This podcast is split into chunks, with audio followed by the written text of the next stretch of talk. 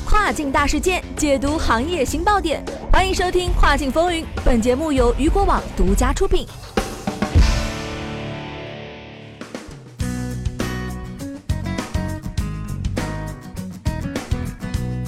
各位中午好，欢迎大家在每个工作日中午的十二点继续锁定到雨果调频，这里是正在为您播出的《跨境风云》，我是大熊。上周啊，在亚马逊上出现了一款印有令人反感内容的儿童连体衣，在社交媒体上引发网友的众怒，并且遭到了美国媒体的关注和抨击。据悉啊，这是亚马逊第二次因为此类商品遭受到猛烈的抨击。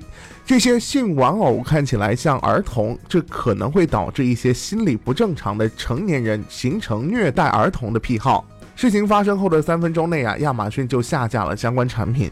亚马逊发言人在一份声明当中确认，这些玩偶确实在售，但是后来啊下架了。他表示，所有的卖家都必须遵循我们的销售准则，如有违规将采取措施，比如关闭其账户、相关产品不可再用等等啊。那么亚马逊相关的政策规定禁止销售以下的商品：首先，一带有描述虐待或剥夺儿童的产品；第二，带有以性暗示的方式描绘儿童或类似于儿童人物的产品。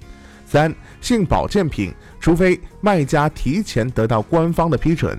第四，性辅助设备，除非卖家提前得到官方的批准。第五，成人用品的性玩具品，一样啊，除非卖家提前得到官方批准。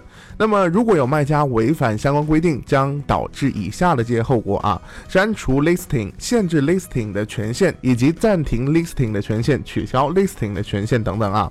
那么在这之前啊，在美国买卖形似儿童的性玩偶并不违法。然而啊，三月二十七号。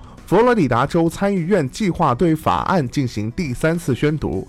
该法案称，对于涉及淫秽的形似儿童的性玩偶，禁止以下行为：有意出售、借出、赠送、分发、传播、展示或转化，主动提出实施此类行为。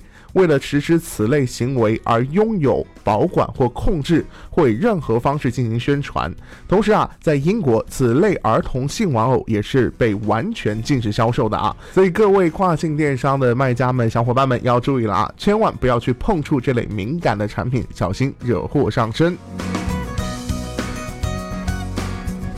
好的，聚焦大事件，解读新爆点。以上就是今天雨果电台为您推送到最新一期的跨境风云。想要了解到更多跨境电商资讯，您还可以持续关注雨果 App 推送的最新消息。我是大熊，我们下期再见，拜拜。